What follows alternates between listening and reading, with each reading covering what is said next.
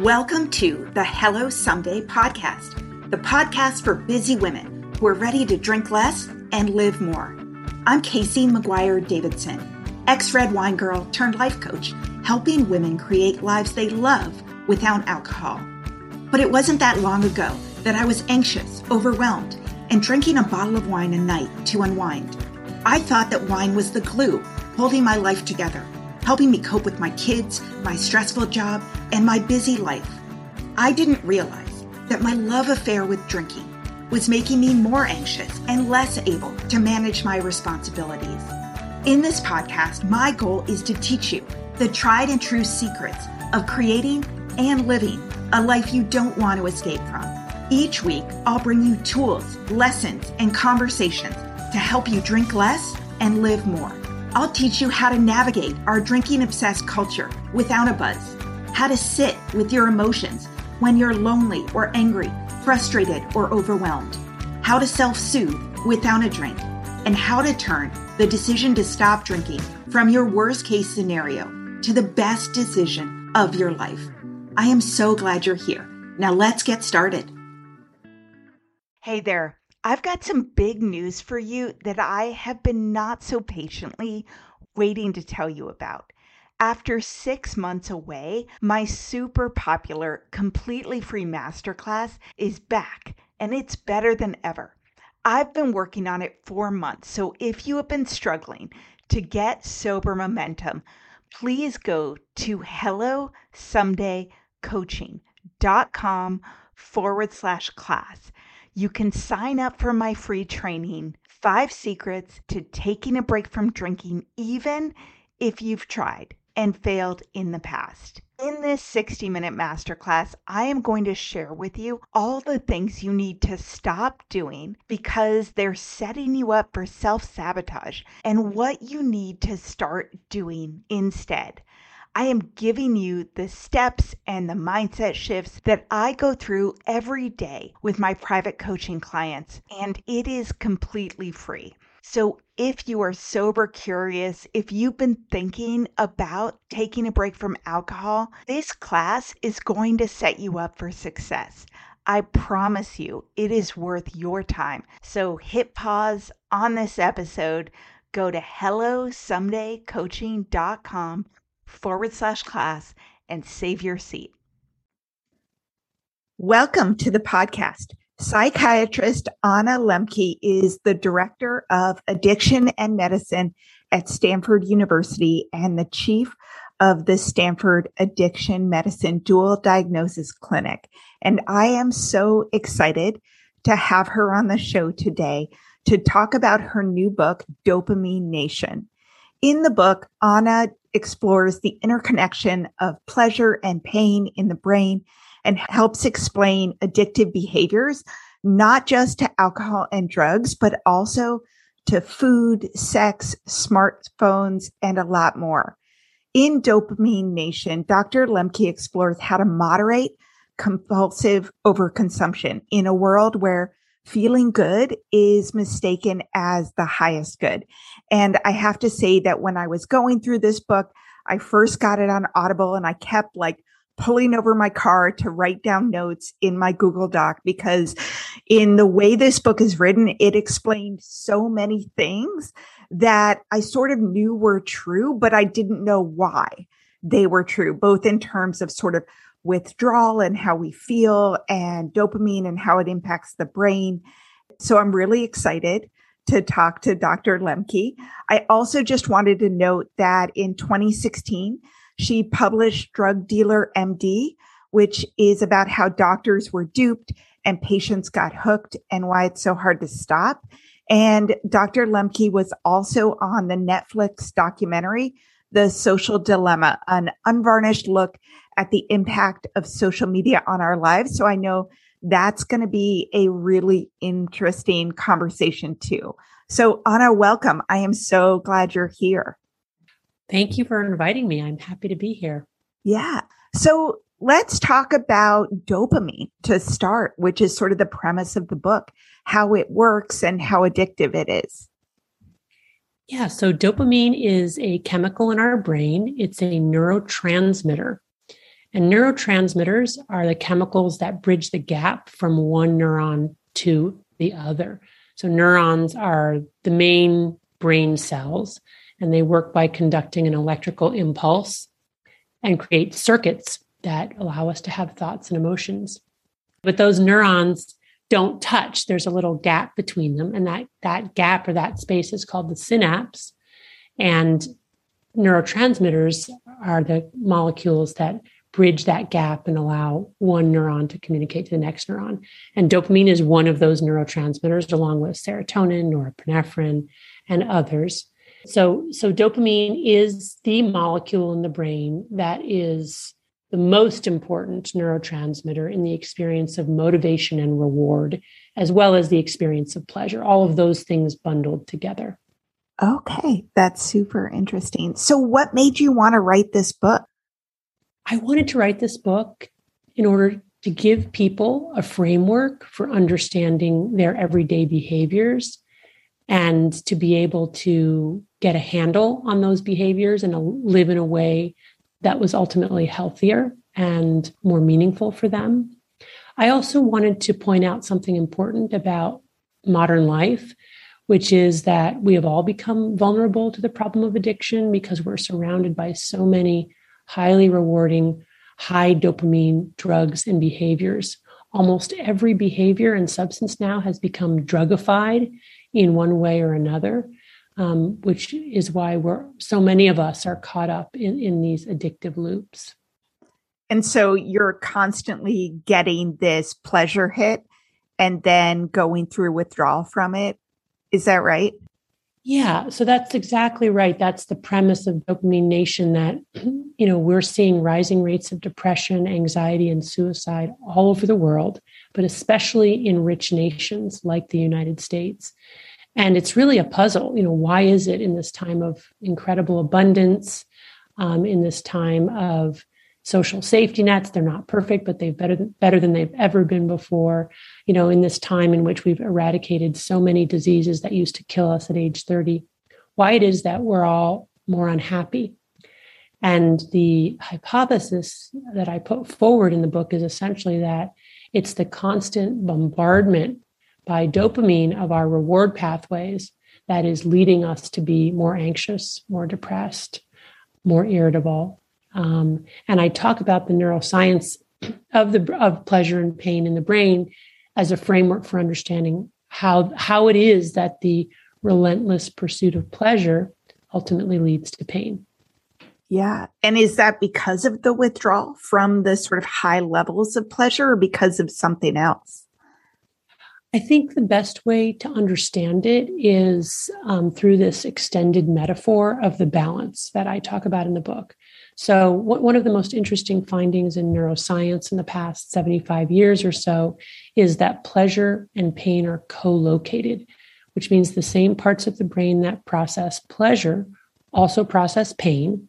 And pleasure and pain work like opposite sides of a balance. So, if you imagine a balance in your brain, like a board centered on a fulcrum, kind of like a teeter totter in a kid's playground, what happens is that when we do something reinforcing, like watch a YouTube video or eat a piece of chocolate or get an uplifting message, text message from a friend, we get a little tip of pleasure, a little tip of uh, our balance tips slightly to the side of pleasure, and we get a little release of dopamine in our brain's reward pathway. But one of the overarching rules governing this pleasure pain balance is that it wants to remain level. It doesn't want to be tipped for very long to the side of pleasure or pain. And the brain will work very hard to restore a level balance or what neuroscientists call homeostasis.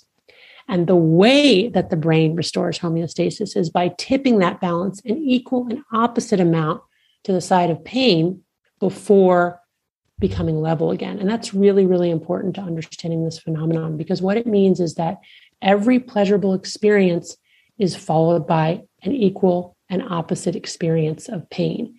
So, for example, if I eat a piece of chocolate, almost immediately after I've eaten it, I have an urge to eat another one. And it's very subtle. I may not even really be that consciously aware of it. That's that pleasure pain balance that was briefly tipped to the side of pleasure and now is tipped to the side of pain. If I wait long enough, that urge to eat a second piece of chocolate passes and my balance is restored. But if I don't wait and I have another piece of chocolate and another and another and another, what happens is that I essentially change my brain over time. I downregulate my own dopamine receptors. I downregulate my own dopamine transmission, all as a way to accommodate the surges in dopamine that I'm getting from all of the chocolate that I'm eating. And you can replace chocolate with any number of rewarding substances or behaviors from alcohol to cannabis to gambling to pornography to video games, you name it. One of the ways I imagine this process is to think about these little neuroadaptation gremlins hopping on the pain side of my balance to bring it level again, but the gremlins like it on the balance. So they don't get off right when it's level. They stay on until it's tipped an equal and opposite amount to the side of pain. And then they get off and balance is restored. But again, if I continue to consume over days to weeks to months, I ultimately end up with so many gremlins on the pain side of my balance that I've changed my hedonic or joy set point. So now, when I'm not eating chocolate, my balance is tipped to the side of pain, and I'm experiencing the universal symptoms of withdrawal from any addictive substance, anxiety, irritability, insomnia, dysphoria, and intrusive thoughts of wanting to use. Furthermore, when I do use my drug of choice, I really don't get euphoric on it anymore because I've developed a tolerance to it. And now I need it just to level the balance and feel normal. And then, thirdly, and really importantly, other pleasures have become less pleasurable to me. So my balance and my brain have become narrowed down to focusing just on this one pleasure because I've got a, a, a pleasure pain balance tipped to the side of pain. So now you know, a nice um, dinner with friends that doesn't include alcohol or chocolate or whatever it is, is no longer pleasurable for me. Oh my gosh. Can we talk about perimenopause, menopause, and postmenopause for a minute? I am 48, so if you are going through it, I'm right there with you. I mean, hot flashes and night sweats, racing thoughts, the low moods, the poor sleep, it is not cool. And that's why I was really excited to find a supplement called Hormone Harmony by Happy Mammoth. It contains science backed herbal extracts called adaptogens. They help the body adapt to any stressors like those super fun hormonal changes. It helps reduce menopause symptoms head on. And if you're interested in trying it, you can use the code HELLO for 15% off your first order. Women cannot stop raving about it on social media, but the biggest benefit is the simplest feeling like yourself again. So, if you're going through this like I'm going through this, for a limited time, you can get 15% off your first order at happymammoth.com with promo code HELLO. That's happy, M A M M O T H dot com and use promo code HELLO for 15% off your first order. That makes so much sense to me because I mean, it's something that I observed in myself. So I actually quit drinking about five and a half years ago. And before that, I was absolutely the bottle of wine a night girl, like 365 nights a year, would just come home from work, cook dinner for my kids, open the bottle of wine, drink it, sometimes want more, and then wake up feeling like garbage, saying I was never going to, you know, I'm going to take a break. I'm not drinking tonight. I can't feel this way. And by 6 p.m., I was doing every single rationalization to make it okay to just, you know, this is my only reward. I can't relax. My life is so hard. It's my favorite treat kind of thing. Yeah, yeah. Thank you for sharing that because that just really perfectly captures this pleasure pain balance at work and what happens when the gremlins have become camped out on the pain side of the balance. Physiologic drive then to drink alcohol is enormous and it essentially hijacks our ability to see true consequences. So if you, and one of the interesting things that we find in addiction is that when things are working well in our brains, then our prefrontal cortex, which is the part of the brain right behind the forehead, it's sort of our big gray matter brain, and which is also the storytelling part of our brain and the future consequences part of our brain. That is well connected with the deeper limbic areas, including the reward pathway of the brain. So we're able to use that prefrontal cortex to moderate and modulate our urges, our desires, our pleasure pain balance. But what happens in the process of addiction, in addition to those gremlins camping out on the pain side of the balance, is that we essentially lose the communication between the prefrontal cortex and the lower brainstem areas, including the reward pathway. So we can no longer see cause and effect. So we have this incredible physiologic urge to drink in order to restore level, balance. And we're telling all kinds of, you know, fake stories to ourselves about why that's okay, why it makes sense, why it's not that bad.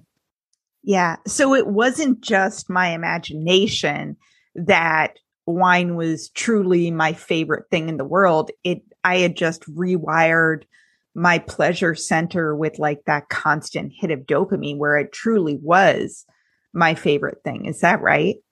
That's exactly right. You put it very well. And the way to understand this is that our brains have evolved over millions of years to approach pleasure and avoid pain. Mother Nature made this pleasure pain balance so that we would do that relentlessly, so that we would be relentless seekers, which is highly adaptive in a world of scarcity and ever present danger, but is maladaptive in a world of, you know, ubiquitous overabundance. So you're absolutely right. What, what happened in your brain is that your brain confused alcohol with food, clothing, and shelter. For you, it became an absolute physiologic imperative um, to drink more alcohol. And your brain did that to you by, again, changing your pleasure pain set point and tipping your brain chronically to the side of pain such that you had an overwhelming urge to drink just to restore homeostasis. And remember, restoring homeostasis is one of the fundamental re-regulating drives of the human brain and really of all organisms. We have got to get back to homeostasis. So, so that's the insidious loop that happens in the process of, um, you know, getting addicted. And so, I mean, what you talked about in terms of irritability, you know, not feeling happy, um, everything else, like I kept trying to take a break, quote unquote, right? Yeah. To not drink. And I would typically make it like three to four days before I'd be like, that's it. I need a bottle of wine. And I would, you know, I did that for a while when I was really serious about cutting back. I would go four days drink, four days drink. And I would tell myself, like, well, two bottles of wine a week is way better than seven or eight. When I was doing that the whole time, my brain was like just trying my and my body to get me back out of that pain cycle. Is that right? Right. So the, the thing about the, you know, neuroadaptation and those changes that are wrought in the brain with heavy sustained consumption of drugs like alcohol is that um, it can take quite a while for the brain to readapt after stopping drinking. And in my experience, it takes a minimum of 30 days of not drinking to really heal the brain and start for those gremlins to hop off the pain side and for homeostasis to be restored. So if you went four days, um, you know, I suspect that you just didn't make it long enough to restore homeostasis. And at four days, you were probably at the peak level of those gremlins jumping up and down, yeah. you know, on the pain side of the balance, saying, give me more alcohol. Um, just, you know, so that you could be relieved of the psychological pain and suffering of protracted withdrawal. Which yeah. doesn't necessarily manifest as the shakes or, you know, autonomic dysfunction, elevated blood pressure, heart rate you know, the universal symptoms of withdrawal from any addictive substance, whether it's a smartphone or alcohol, um, the universal symptoms are again anxiety, irritability, insomnia, depression, and intrusive rationalizations for why it's okay to use, even though we set a different goal for ourselves. So, in the book, you talk about a patient, Delilah, who smokes pot every day. And the reason she smokes pot is her anxiety. She talks about how the very first thing she feels in the morning is anxiety. And I hear that from so many women who I work with and who write to me who are saying, I drink because of my anxiety. I just can't take it anymore. And you mentioned 30 days. I, when I work with women one on one, my goal is to get them to 100 days without alcohol. They feel better at 30 days, but often the whole last two weeks, they're just counting down to when they can drink again as like a reset. But you talk about Delilah and talking to her about trying the experiment of 30 days without smoking pot because you suspect that what felt like cannabis treating anxiety was actually the cannabis relieving the withdrawal. Like the cause of the anxiety was the pot, not the cure. Yes, exactly. And, and let me just um, say that what I encounter in my cl- clinical practice is, is really similar to what you encounter patients presenting, wanting help with anxiety and depression and insomnia, and hoping I will prescribe them a pill or come up with some sort of magic. Uh, you know, psychotherapeutic wisdom. And instead, the first thing I often ask them to do is to give up their drug of choice for 30 days. And I also agree with you that 30 days is sort of just barely the beginnings and of course, I mean, 90 days really allows more substantial healing to occur. And in some, in some cases, it takes even longer than that. But for about 80% of patients, that 30 days is enough to feel the benefits of not drinking and to get out of that vicious loop of constant intrusive craving. Um, so, so in order to understand this subjective phenomenon that oh, the alcohol is relieving my depression anxiety. Again, visualize the balance right? And imagine that with alcohol on the pleasure side, repeated over days to weeks to months to years, you've got a million gremlins now on your pain side. You've downregulated your own dopamine production and your own dopamine receptors so that when you stop drinking, the very first thing that happens is that balance slams to the side of pain and it will stay there for at least 30 days. In my experience, those gremlins are hopping hardest in those first two weeks. And then come week three and four, they start to dismount and get off. But in the meantime, of course, if you drink, you will feel better, right? Because it will temporarily relieve the problem of the balance tip to the side of pain and bring your balance level again. You probably won't feel good because you're long past really the alcohol working anymore in the way that it used to. But um, you may get out of this horrible dysphoria that is the balance tip to the side of pain. So subjectively, it feels like the alcohol is relieving the depression, but really what it's doing is accumulating more and more gremlins on the pain side and driving the depression. And once my patients understand that, it helps them get through those first couple of weeks because they can tell themselves, okay, I'm feeling bad, but it's time limited. It's the gremlins on the pain side of my balance. If I just wait long enough, they will get off and I'll get to a place where I'm feeling better. And again, about 80% of my patients who do this 30 day ex- experiment uh, do feel better at yeah. three or four weeks. And so, if you drink during that really tough period, you are just redoing the absolute worst part over and over and over again. That's right. You're just again priming the brain for more gremlins to hop onto the balance. You're just delaying uh, the ability, your brain's ability to heal. Remember, what we want to do is for the brain to start to regenerate its own inner endogenous dopamine and dopamine receptors. But it's not going to be able to do that as long as you're ingesting a substance like alcohol, which releases so much dopamine in the brain's reward pathway. When I was drinking, I used alcohol to calm my mind, to relieve anxiety, and to sleep well at the end of a busy day. I didn't know that alcohol actually spiked my stress hormone, increased anxiety, and as little as one glass of wine a night reduced my sleep quality by 24%. I was really excited to find Tanasi, a better way to find calm, rest, relief, and to reduce inflammation. Tanasi creates the highest quality, scientifically validated CBD and hemp extract products. Tanasi's formula includes a unique combination of CBD and CBDA in every dose, which is two times more effective than just CBD alone. So, if you want to create a sense of calm, to calm your mind, to relax before bed for a great night of sleep, try Tanasi. Tanasi's being really generous with our listeners. You can go to tanasi.com and use code HELLO to get 25% off at checkout right now. That's T A N A S I dot com to get 25% off your first order with the promo code HELLO and get ready to sleep well. Yeah.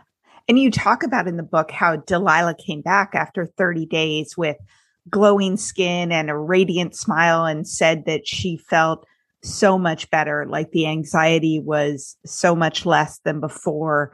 She had a clear head. Her paranoia and suspiciousness was gone. She was saving money. She was in, enjoying events more sober and she hadn't gone without pot in years and years and years. So had no idea that the reason she was feeling so bad was because of the substance she was using to make her feel better.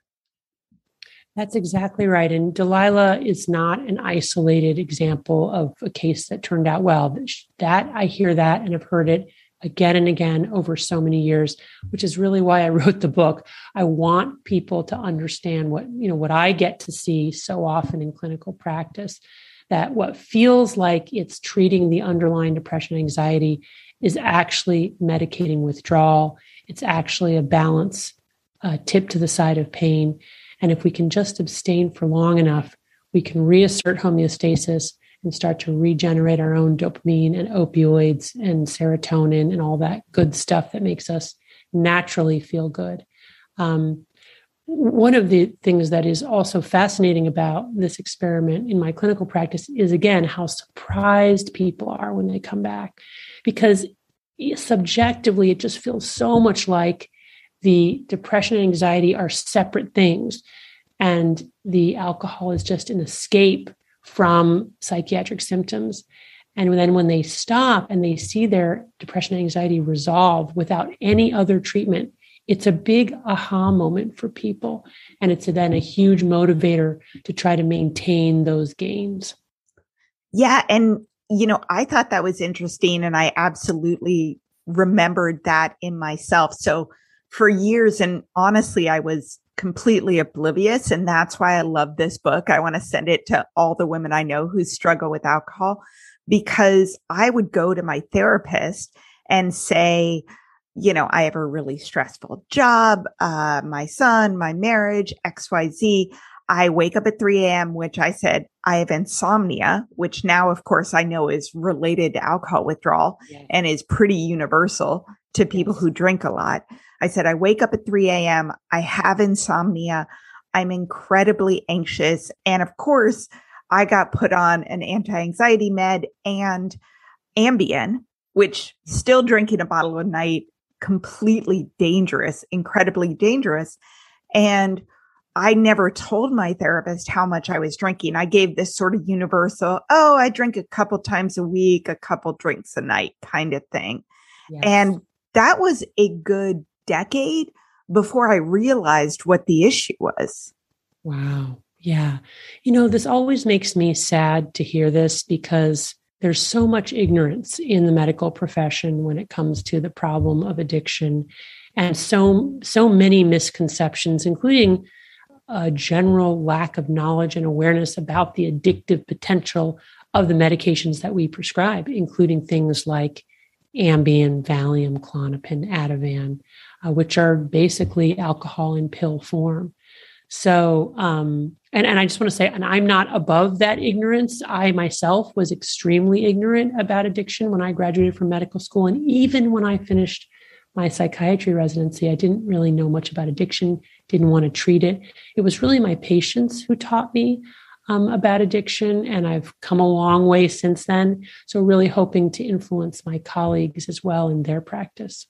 And I've talked to a number of women who have finally gone to their doctor or their therapist and said, I'm really worried about my drinking and have been told it's not a big deal, just cut back, you're fine, you aren't quote unquote an alcoholic kind of thing. Like you're okay. And I I think that's both not understanding and also like in society we all drink. So they probably have bought into you know the idea that this that alcohol is sort of innocuous and not a big deal. And you know you can handle it. Just cut back yeah it's really unfortunate because you know instead of doing the primary intervention of cutting back or eliminating you know a potent drug like alcohol what we often do in the medical profession is minimize, normalize, and then pile on other drugs to correct the symptoms caused by the alcohol. And that's really unfortunate. And, and it's, uh, it's, it's, you know, it's interesting for me to just look back at how my own practice has changed in the last 25 years and how the first thing I would have done, you know, 20 or 25 years ago was to prescribe an antidepressant and maybe even an anxiolytic and maybe even a sleep aid. And now I spend most of my career helping patients get off of those drugs. And the first thing that I recommend most of the time is a dopamine fast, and not just for people using alcohol, also for people who are on their smartphones too much or people playing video games or you know people who are workaholics i mean whatever you know your dopamine is um, it's so important to eliminate it for a period of time to reset the balance and to be able to see true cause and effect and what the true impact of that behavior is on your life. Yeah. You also talk about, which I know I did, that um, patients who are struggling with substance abuse believe their addictions are fueled by depression, anxiety, and insomnia. And you talk about a patient in particular, David, who attributed his fatigue, his inattentiveness, to mental illness rather than sleep deprivation and over overstimulation, right? And then used that to justify his use of pills.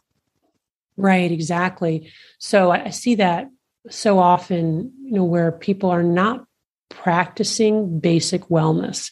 They're not getting enough sleep. They're not getting exercise. They're not eating right. They're working too hard. And then they're surprised that they're tired, anxious, and depressed. And I just think, you know, if, if I had to do what you do every day, I too would be tired, anxious, yeah. our, our bodies have limits, right? We can't expect our bodies to go beyond, you know, what is our normal human limits. Um, we all have to make sure that we get enough sleep and that we make time for exercise, especially given how sedentary most of our jobs are now. Um, you know, we have to make sure we don't have too much stress in our lives to the extent that we can control that. And everybody's level is different. You know, some people can tolerate more stress than others. We have to learn to know ourselves and what our own limits are. But instead, what people are doing is using substances, taking pills, using all kinds of compensatory, unhealthy behaviors to compensate for um, a lifestyle that is fundamentally unhealthy. Yeah and you know that so it's sort of like self-care especially in that first 30 days is really important because you're not imagining that you're you know if you're drinking you haven't had a good night's sleep sometimes in years um, you probably are overworked overscheduled stressed out you're definitely anxious just by virtue of what you were talking about with the pleasure pain balance so you know, really digging into self care and sort of we talk about just bubbling up and lowering the bar is really important. Yeah, I always warn patients when they take this experiment on that they're going to feel worse before they feel better, and they should conceptualize it like having the flu they're going to feel potentially really, really sick. Now, one caveat to all this is this is a person who's at risk for life threatening alcohol yeah. withdrawal. Obviously, I would not re- recommend the experiment of just stopping. Uh, those are individuals that need a medically monitored detoxification. But barring that um, possibility, uh, what I warn people of is, you know, you may need to take a couple weeks off work. You certainly want to let your loved ones know what you're doing and that you're going to feel really ill. Um, if it goes better than that, great. but I, I want to paint like the worst case scenario for patients because it is a front burner problem. It's yeah. not something that they can sort of do you know on the back burner while they're still uh, you know picking up their kids and coaching soccer and you know going to work or you know running pta or whatever it is they really have to it's an illness you know and their brain has become to some extent diseased. And the the way to treat that is to abstain at least at the beginning. And that is a, a huge stressor on the system. Yeah.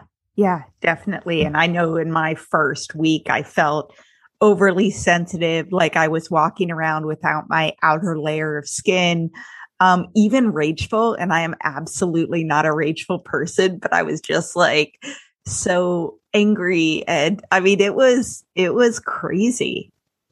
Yeah. I mean, you're really getting at the way that our, you know, brains push us to drink again you know, in the way those gremlins jump up and down really hard on the pain side of the balance, you know, to to drive uh, you know, to drive us to use again.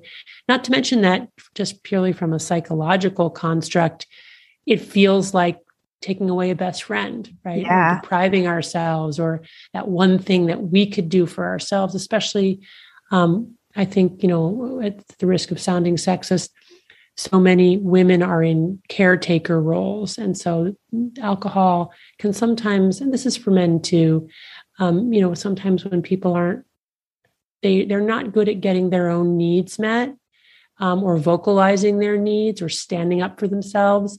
And then alcohol becomes the way that they meet their needs and mm-hmm. stand up for themselves and take care of themselves. So, for all those reasons, it's also really hard to let it go.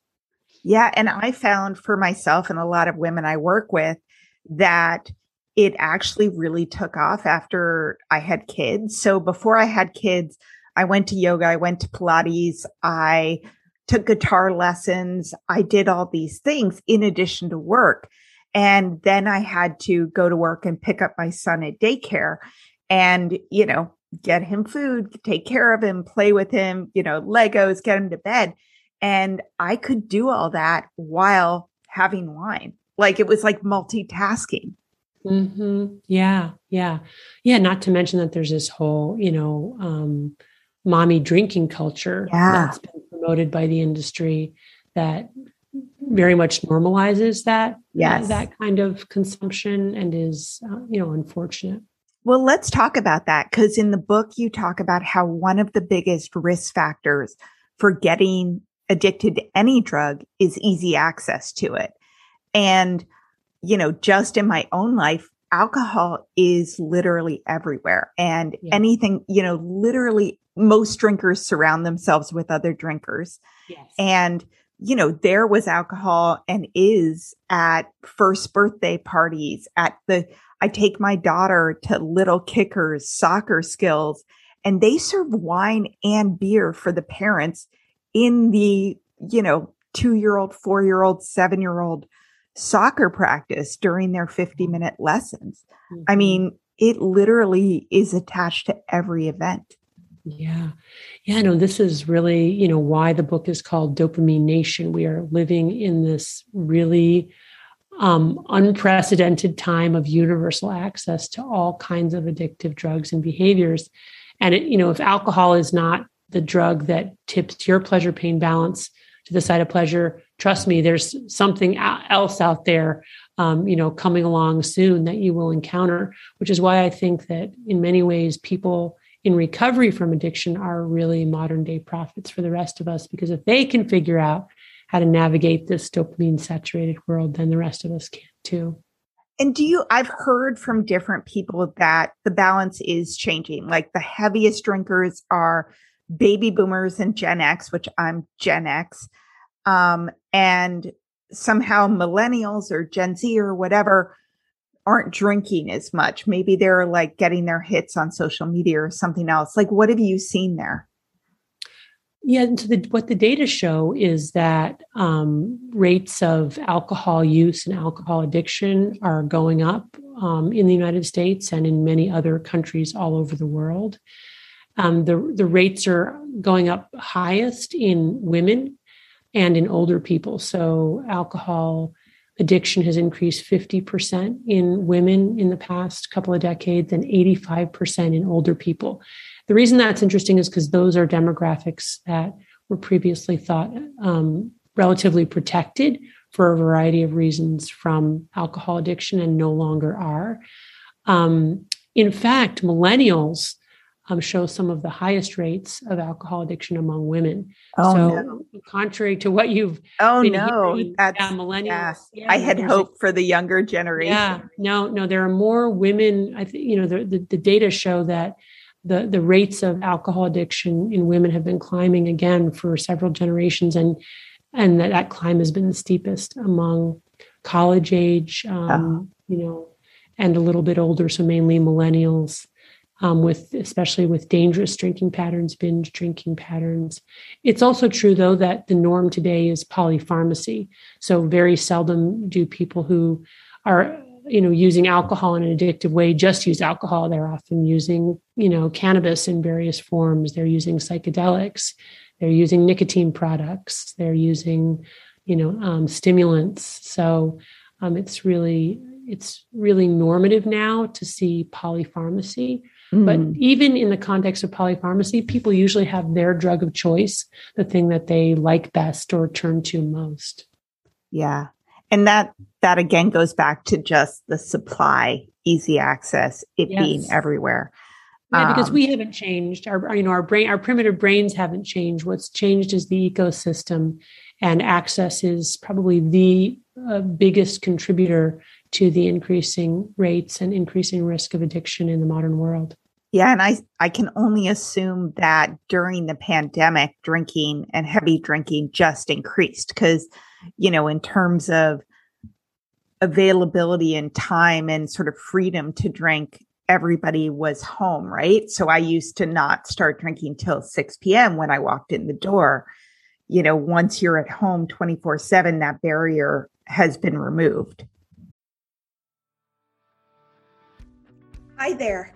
If you're listening to this episode and have been trying to take a break from drinking, but keep starting and stopping and starting again, I want to invite you to take a look at my on demand coaching course, the Sobriety Starter Kit.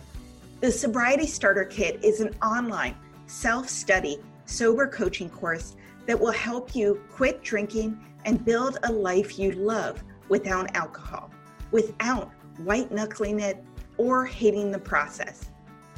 The course includes the exact step by step coaching framework I work through with my private coaching clients, but at a much more affordable price than one on one coaching. And the Sobriety Starter Kit is ready, waiting, and available to support you anytime you need it and when it fits into your schedule. You don't need to work your life around group meetings, or classes at a specific day or time. This course is not a 30 day challenge or a one day at a time approach. Instead, it's a step by step formula for changing your relationship with alcohol. The course will help you turn the decision to stop drinking from your worst case scenario to the best decision of your life. You will sleep better and have more energy You'll look better and feel better. You'll have more patience and less anxiety. And with my approach, you won't feel deprived or isolated in the process. So, if you're interested in learning more about all the details, please go to www.sobrietystarterkit.com. You can start at any time, and I would love to see you in the course.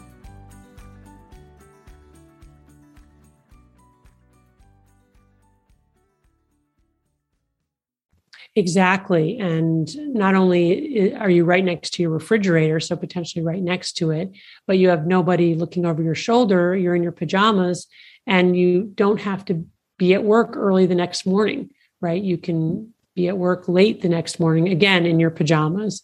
Um, so we ha- we have seen an increase in alcohol consumption just based on um, sales reports during uh, during quarantine and during the pandemic.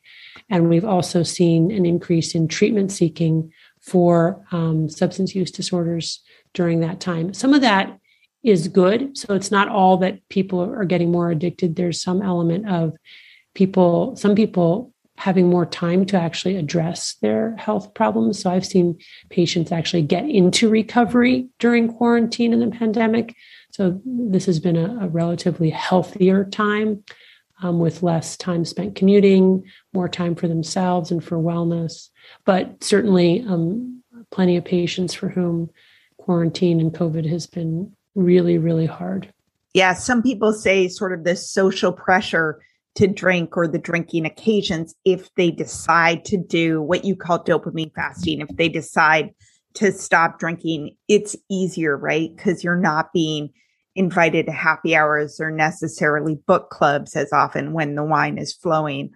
Um, a lot of people didn't go out to eat for a very long time. And so that was easier as well. You know, you go to a restaurant, the very first thing they ask you is what you want to drink and bring you the you know beer and wine and cocktail menu before they even bring you food menu so right, i it it's been both um, right exactly agreed you have a whole big section on what you call self-binding what i when i was reading it um, thought of as my years and years of attempting to moderate you know in terms of both physical barriers between you know you and your beverage of choice um, putting rules in about when you're going to drink, like I'm only going to drink when I'm out, or I'm only going to drink when I'm home, or I'll never drink before 6 p.m. But tell us about that concept of self binding.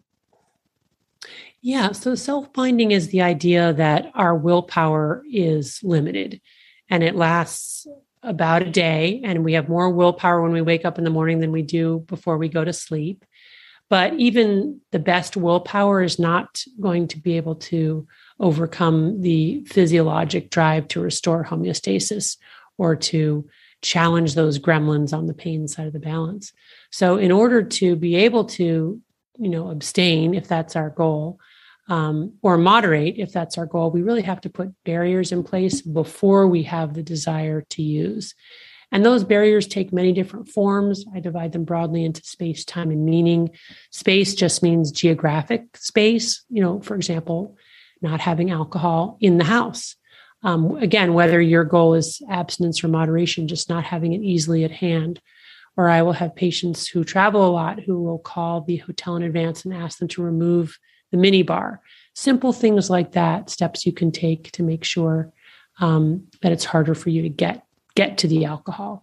Um, time is exactly what you talked about. This is really more for folks who are attempting to moderate, trying to restrict it to certain days of the week, certain amounts, um, you know, certain milestone achievements. I'm only going to drink after I finish all my work or whatever it is. Um, again, I think you point out well that moderation doesn't work for everybody. And in fact, there's the real danger of what's called the abstinence violation syndrome that people are able to abstain. But then when they do go back to trying to drink in moderation, in fact, they slip immediately back into even heavier use than prior to abstaining. And that, that is a really good indicator that moderation is not an option for that individual, that they're somebody who probably will need to um, abstain for the long haul. And then meaning is just a way of categorizing um, our substances. So, for example, when it comes to alcohol, some people are able to moderate by just sticking to beer and not use not you know not drinking um, hard liquor or wine or some their favorite wine or something like that. So they kind of mitigate the reinforcing effects.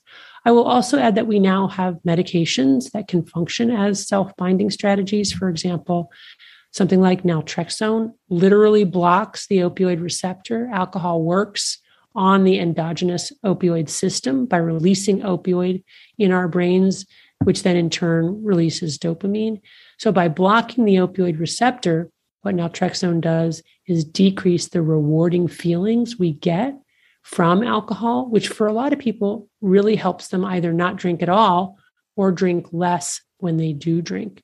There are other GABA and glutamate modulators out there that people can use, and even a medication called disulfiram, which acts as a deterrent. Which, if people take that, they'll get violent, and they drink, they'll get violently ill. So these Is are that antabuse. Yep, that's antabuse. commonly known as antabuse. Yeah, naltrexone and antabuse are two I hear often as if you're having trouble moderating or stopping, is a suggestion to talk to your doctor about them. What do you think of both of those? I think they're great tools. They're nudges. Okay, they're not they're not cures. Um, along with the other behavioral interventions, um, they can be really helpful. The nice thing about naltrexone is that it's useful for people for whom it works. So these are also they're very idiosyncratic. They're not going to work. Some people they're great, and some people they don't do anything at all. But for, for people for whom they work, naltrexone is nice because it can help not just with abstinence, but also with people for whom the goal is moderation. Um, Antabuse is is really effective, and um, obviously is just for an abstinence goal. You can't moderate it because you get sick if you drink on it. But it's what patients tell me about Antabuse is that it basically takes the decision off the table. They only yeah. have to decide once a day to stop drinking. Um, they don't have to keep deciding all day long, which I thought was a great way to kind of describe it. You know, you take your Antabuse in the morning, it's like done, can't drink. Yeah. And that interestingly takes away cravings for people because once they know they can't drink, they kind of stop thinking about drinking. Yeah. There are also other medicines out there that are not necessarily FDA approved, but can be used off label um, to help people curb, you know, the urges to to drink in particular topiramate is one that I like. It also has a side effect of weight loss, so that can be nice. And none of these agents are in and of themselves addictive or habit forming, which is really important. What was that last one you mentioned? I hadn't heard about that. Topiramate or Topamax can, can be helpful off label for okay. people who are trying to stop or decrease drinking. And is that similar to naltrexone or it doesn't it sounds like it doesn't make you sick if you drink? Nope, it yeah, it doesn't make you sick. Um, it works by a different mechanism altogether. Um, it works on the GABA and glutamate systems. It's actually an anti-seizure medicine, but people report that it, it changes the appetitive desire uh, to drink and mm-hmm. also the appetitive desire for carbohydrates, which is why it's sometimes used off label label for binge eating. Okay. That's really, really interesting. And, you know, when you talked about self binding and the rules, and um, I don't know a single woman who goes for a longer time period without alcohol. And most of the women I work with have been trying to moderate often for years right mm-hmm. and just have figured you know made all the rules because we none of us want to give up our drug of choice Right. So I know I did all the things and and that might work for some people it didn't for me. I mean i was like i'm only going to drink two drinks. I switched to beer cuz red wine was like my jam. I did the water in between each one. I actually switched from a bottle of wine to box wine. That was a bad call but my idea was not not a good idea and it's crap wine but it was like oh well if i don't see the bottle and that there's only yeah. a quarter left, I could just have, yeah, that was bad. yeah, I mean, you know, eh, people are out there doing the research, you know, collecting the data. Yeah. I mean, and at some point, um, you know, what I say to patients, if they're just keep moderating and there's not working, I said, you know, you really may be somebody who's just better off abstaining and if you try abstaining for six months and kind of then do an honest accounting of how that was, you might just decide it was worth it. I mean, one of the things that is really an important reframe is when we take away our drug of choice, it feels like we're depriving ourselves, but really we're not. We're giving ourselves a huge gift, but yeah. it's a delayed gift. It's not something we're going to reap the benefits of right away. It's going to come later in subtle and many intangible forms. Well, you're giving yourself so, the gift of not going through that withdrawal constantly and having your yes. dopamine reset and just, yes. you said, tr- being able to experience pleasure in your daily life and not yeah. waking up with that constant anxiety. Yeah. Yes, exactly. And being able to take real joy in things that are not related to drinking. Yeah. And those are those are huge gifts and you um, don't get the hangovers and feeling right. like garbage yeah. and stomach being yeah, upset yeah. and weight gain and all the other things yeah oh yeah no there's lots of lots of things to be gained um, but it's it's just hard to remember that in the moment when you know when you're having cravings or you're feeling bad and you yeah well you know, let's talk about social media because i know you know, phones are literally everywhere. Um, yeah. I have to say, my husband and I were talking about this book last night. We have a seven year old daughter who's like on YouTube constantly, you know, yeah. in, after school and sports. And like, she like literally like flaps her arm and Mike's like, look at all those dopamine hits. Like that's like second by second. And yeah. obviously it's not just her. We're on our phones all the time. So it's hard to abstain from social mm-hmm. media, right? It's really hard, but I would argue that it's really addictive. It's really a drug. And we have to collectively and individually start to conceptualize it as such which doesn't mean we're going to get rid of it or even that we should get rid of it. And hopefully, most of us will be able to figure out how to coexist with it and consume it in you know in moderation but we won't be able to do that i don't believe until we openly acknowledge that it really is a drug and that it releases dopamine and it calls you know it it drops us right into this compulsive loop where we feel good when we're doing it. And then the moment we stop, our pleasure pain balance tips to the side of pain. And we're mentally preoccupied with wanting to reach for it again, feeling restless, anxious, like we're missing something. For parents, I really do recommend that you do not give your child their own device yeah. until, you know, age 13 or 14. And that prior to that, them having their own device, you closely monitor and regulate the time that they have on screens because it is a drug.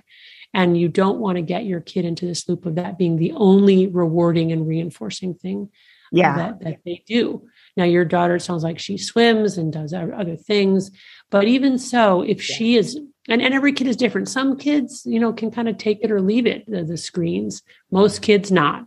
So you really want to explain to your kid, you know, this is basically like eating a bag of potato chips or a great big piece of chocolate cake. We can do that at birthday parties. And maybe, you know, after we've done our homework and eaten our vegetables, you know, we can have a little slice of cake, but it's not something that, you know, you can be doing before those things or even every day. Mm-hmm. You know, mm-hmm. it's a it's a special treat for a special occasion. And if we do it too much, we will get sick. Yeah. And I see that like again with the pandemic and quarantine, you know, it in terms of that time block self binding really went off the rails because I was working all day and she was home, right? School only takes so yeah. long. That was on a screen too. And so the balance got really out of whack as opposed to now where you know, school all day, soccer three times a week. Yes, you, we're, so you know, better. we eat dinner, right. there's bedtime. You know, I'm, I believe I absolutely need to get better and do better than I'm doing right now. But like, thank God I'm not trying to yeah. monitor it and handle it, you know, for multiple hours a day. Oh, yeah. I mean, you and millions of parents across the globe yeah. are very grateful that kids are back in school and that they have, again, activities that you know, don't don't involve being on a screen at home. I mean, it's just it's been really, really hard, I think. But it's for adults too, right? You talk yes. about the alerts that go off. Like when a text comes in, I get a ding when an email comes in, obviously Facebook likes or Instagram. Um, you know, we get that dopamine hit too and go through that high or low if like yeah. you don't get any interaction or likes yeah. or, you know, how does that work? Well, that's again the dopam- dopaminergic system, the pleasure pain balance. So, what happens when we get an, an alert? We're just like one of Pavlov's dogs. Pavlov, uh, you know, he realized that his dogs, the dogs would salivate when presented with a slab of meat um, and they eagerly ate it. And then he trained them to know that if they heard a bell um, and then would that the meat would follow a few minutes later, they would sal- salivate just when they heard the bell. They didn't even have to wait for the meat and they were already salivating. And then subsequently, neuroscientists could show in mice with a similar kind of paradigm that when the light went off, so they stuck a probe in the rats' brains, rats and mice in their brains to measure actual dopamine levels.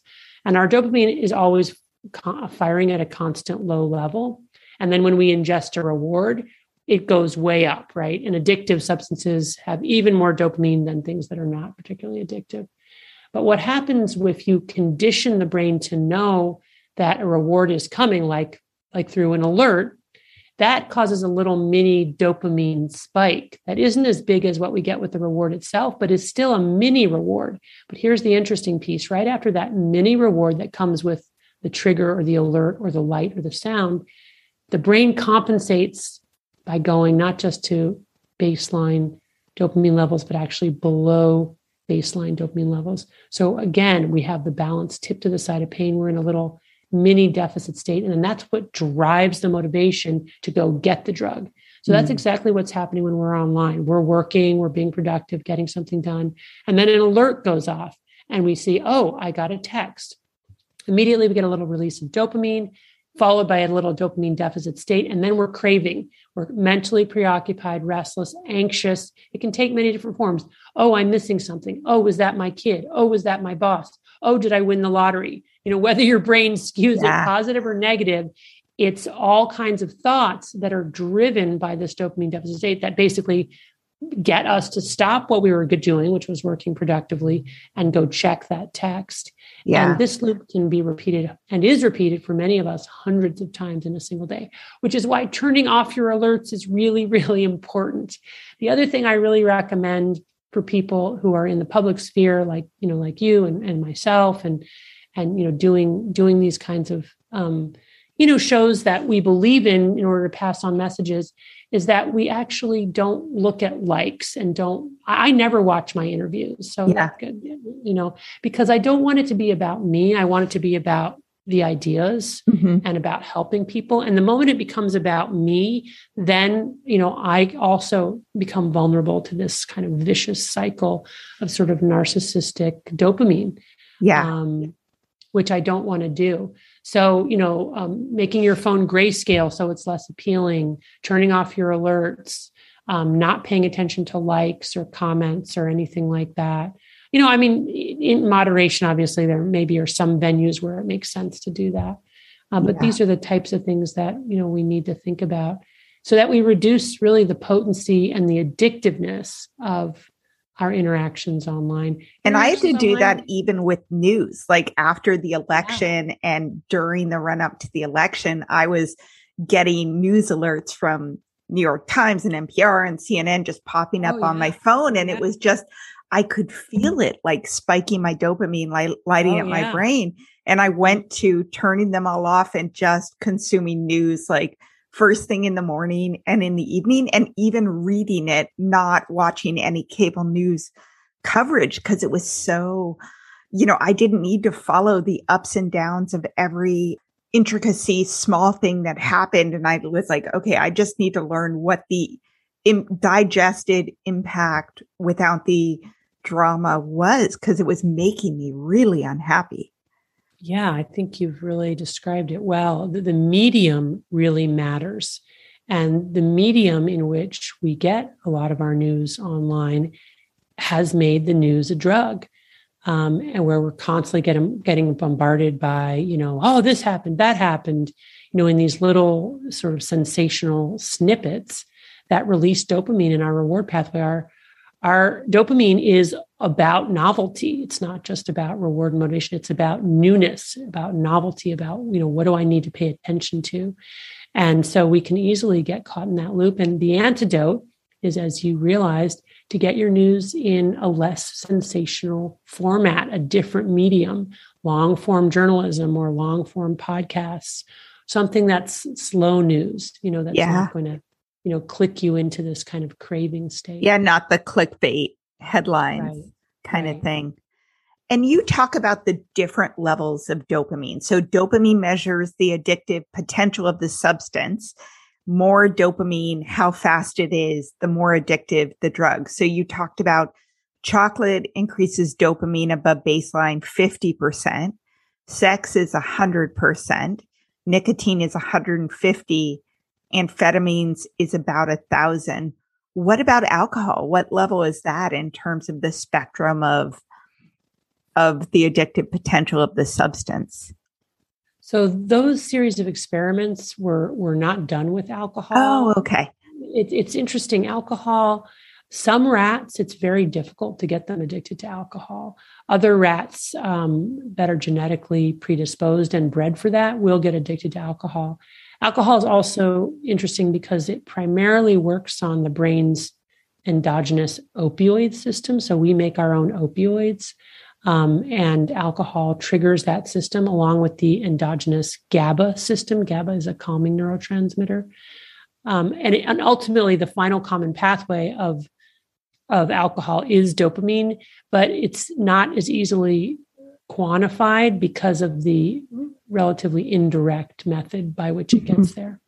So it's in there somewhere, but not with a specific percentage of. That, that's right. How addictive yeah, it's it definitely is. in there. It's definitely in there, but in that particular experiment, it, it wasn't one of the substances that was that was looked at. Okay. Awesome. Well, so if any woman's listening to this and thinking about their own consumption of whether it's alcohol or prescription drugs or social media or anything, what advice do you have for them? I advise a 30 day dopamine fast where we eliminate our drug of choice for 30 days, knowing that we'll feel worse in the first two weeks. But if we can make it to weeks three and four, we'll reap the benefits not only of a dopaminergic system that has returned to homeostasis, um, but we'll also be able to see with more clarity the true impact of our drug choices. And I use drugs very broadly to include any reinforcing substance or behavior. We'll be able to see the impact of our choices on our lives, which is very hard to do when we're in it and when we're chasing that dopamine feeling. In the book, I talk about my own addiction to romance novels, which you know can sound sort of trivial and silly, but I really did you know get somewhat addicted to that and I, I, I was startled when I did a dopamine fast how hard it was to give up my nightly consumption, which is something that had just become a really ingrained behavior. And I experienced a lot of withdrawal that felt very physical, especially with insomnia. Um, but, but, by the time I got to 30 days, I, I, I felt better. And I was also really able to see, wow, I really had become addicted. So it can be revelatory in that way. And then um, I recommend deciding, okay, do I want, do you want to continue to abstain or do you want to go back to using in moderation? And if you do go back to using in moderation, um, make sure that you create self binding strategies and especially that you're honest with yourself and others about what you're actually using or doing, because um, it can be really easy to slip into you know, telling lies to mostly to ourselves. Yeah. behavior. Yeah, I know I did that. I stopped drinking for a year really four months. And then I got pregnant with my daughter and then decided after she was born that it was sort of situational, that I could handle it now, that my life was less stressful. And, you know, the idea of I'm going to have a couple glasses of wine on a date night with my husband. And very quickly, I was back to, oh, I'm going to have wine in the house. Oh, I'm going to have wine every night. And then, you know, basically a bottle of wine or more a night. It took me 22 months to get sort of the day I finally quit drinking. Um, yeah. After thinking that I was going to moderate and trying for that entire time. Yeah, yeah, no, it's that's such a classic story, and you know, for me too. After a month of not not reading, you know, erotica, I binged for a weekend, and then I realized, wow, I, I really have a problem. So I gave it up for an entire year, but it, it, it, and then now I don't, I don't read it because it doesn't do anything for me anymore. That's one of the hardest things about neuroadaptation is our drugs stop working for us, you know? Yeah. Well, I have to say, I watched Bridgerton, and then a friend of mine had a book signing with the author, which is super cool. She lives in the Seattle area. And then I read all books in the eight series and then I read the four prequel books. And anyway, so I hear you on yeah, yeah. You know, how it, yeah. it it yeah and it's going. not that we it's not that we're not allowed to have any indulgences you know we can have those indulgences but there are certain ones that we the ones that really fit our particular lock and key uh, you know we just kind of need to avoid. And the other ones we need to do in in moderation.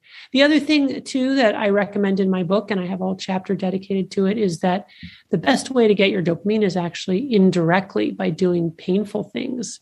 Um, by pressing on the pain side of the balance in small to moderate doses, we get the gremlins hopping on the pleasure side of our balance, which is, um, you know, what's called hormesis. Hormesis is Greek for set into motion. And by introducing painful and or noxious stimuli like exercise or ice cold water baths or making ourselves do things that make us anxious. What we do is we stress our system in the opposite direction and get our own production of opioid, serotonin, dopamine. Oh, um, that's why exercise works. Yeah, exactly. Exercise itself is noxious to cells, but what the, the body does as a healing response is starts to generate more opioids and more dopamine and more serotonin so that you end up getting dopamine indirectly, which is the right way to get it because it's Is that why they call it like the runner's high kind of thing? Exactly. Yeah. Oh, that's that's interesting. And I don't think it was painful, but um I used to when I was playing guitar just get so overcome with emotion and happiness and yeah. you know just emotions that I did well, not. That's a great. That is actually a great example of what fits into this painful category. It's not that playing guitar is painful, but it's effortful, right? Mm-hmm. It's effortful. It's not an easy, quick fix. It's not a. It's not you know a stimulus that immediately releases dopamine. It's kind of secondary gain because you had to probably practice enough to get to a point where you know you felt good doing it yeah. So it's it's the kinds of effortful engagement in our lives slowly over time leading to delayed rewards, which is the best source of dopamine. Yeah. That's great. Bad. We need yeah. dopamine. You know, we need it, but we have to get it the right the right way. Yeah, not in that intravenous hit constantly. That's right. Yep. Not the yeah. big bolus all at once. Yeah. Well, I really appreciate you coming on this show. I love your book. Like I said, I had Audible book and then I was like, okay, I need the hardcover so I can underline and dog ear it. And it's because you really, you do use these metaphors to explain what I've experienced, what I see people experience in scientific terms, but very, very relatable terms and actionable terms in, in terms of like, oh, now I get it why I mm. felt that way and why this works and why that doesn't work. So thank you so much for that. Oh, you're very welcome. Hey there. Before I jump off this episode, I want to remind you that you can sign up for my brand new 60 minute masterclass, five secrets to successfully take a break from drinking, even if you've tried and failed in the past by going to hello someday coaching.com forward slash class. Now, this training will not be around forever. So if you're interested in figuring out what you've been doing up until now and why it hasn't been working and exactly what to do instead, I encourage you to take a few moments, sign up, pick a time that works for you and actually attend the session. I'll teach you how to shift your thinking so you can get out of the really shitty cycle of starting and stopping and starting again. And it's okay if you're thinking that you don't actually want to stop drinking. I promise you, if you attend this class, you will change the way you're approaching this process. So save your spot, go to hello someday coaching.com forward slash class. And I can't wait to see you there. Thank you for listening to this episode of the Hello Someday podcast. If you're interested in learning more about me, the work I do, and access free resources and guides to help you build a life you love without alcohol, please visit hellosomedaycoaching.com. And I would be so grateful if you would take a few minutes to rate and review this podcast so that more women can find it and join the conversation about drinking less and living more. I'm Madeline, and I'm the host of the Happiest Sober podcast. I got sober in my 20s after a decade of gray area drinking, and the greatest plot twist of all time was realizing that alcohol, the thing that I thought made my life the most happy and fun and exciting, was actually the exact thing preventing me from living my happiest and best life. My mom is 40 years sober, and she joins me on my podcast very often. I like to call her my part time co host, and I also bring you solo episodes where I share my top tips, tricks, and mindset shifts in sobriety, and lots of how to's for navigating all the things sober from weddings to parties to holidays to bachelorette parties to trips. I'm also joined by so many guests who come on and share their sober stories, and they're all so, so inspiring. I'm here to show you that life doesn't end when you quit drinking. In fact, it's very much the opposite. And no matter what your relationship was with alcohol, life can be the absolute happiest when you're sober. New episodes come out every Tuesday. You can listen to Happiest Sober podcast wherever you get your podcasts.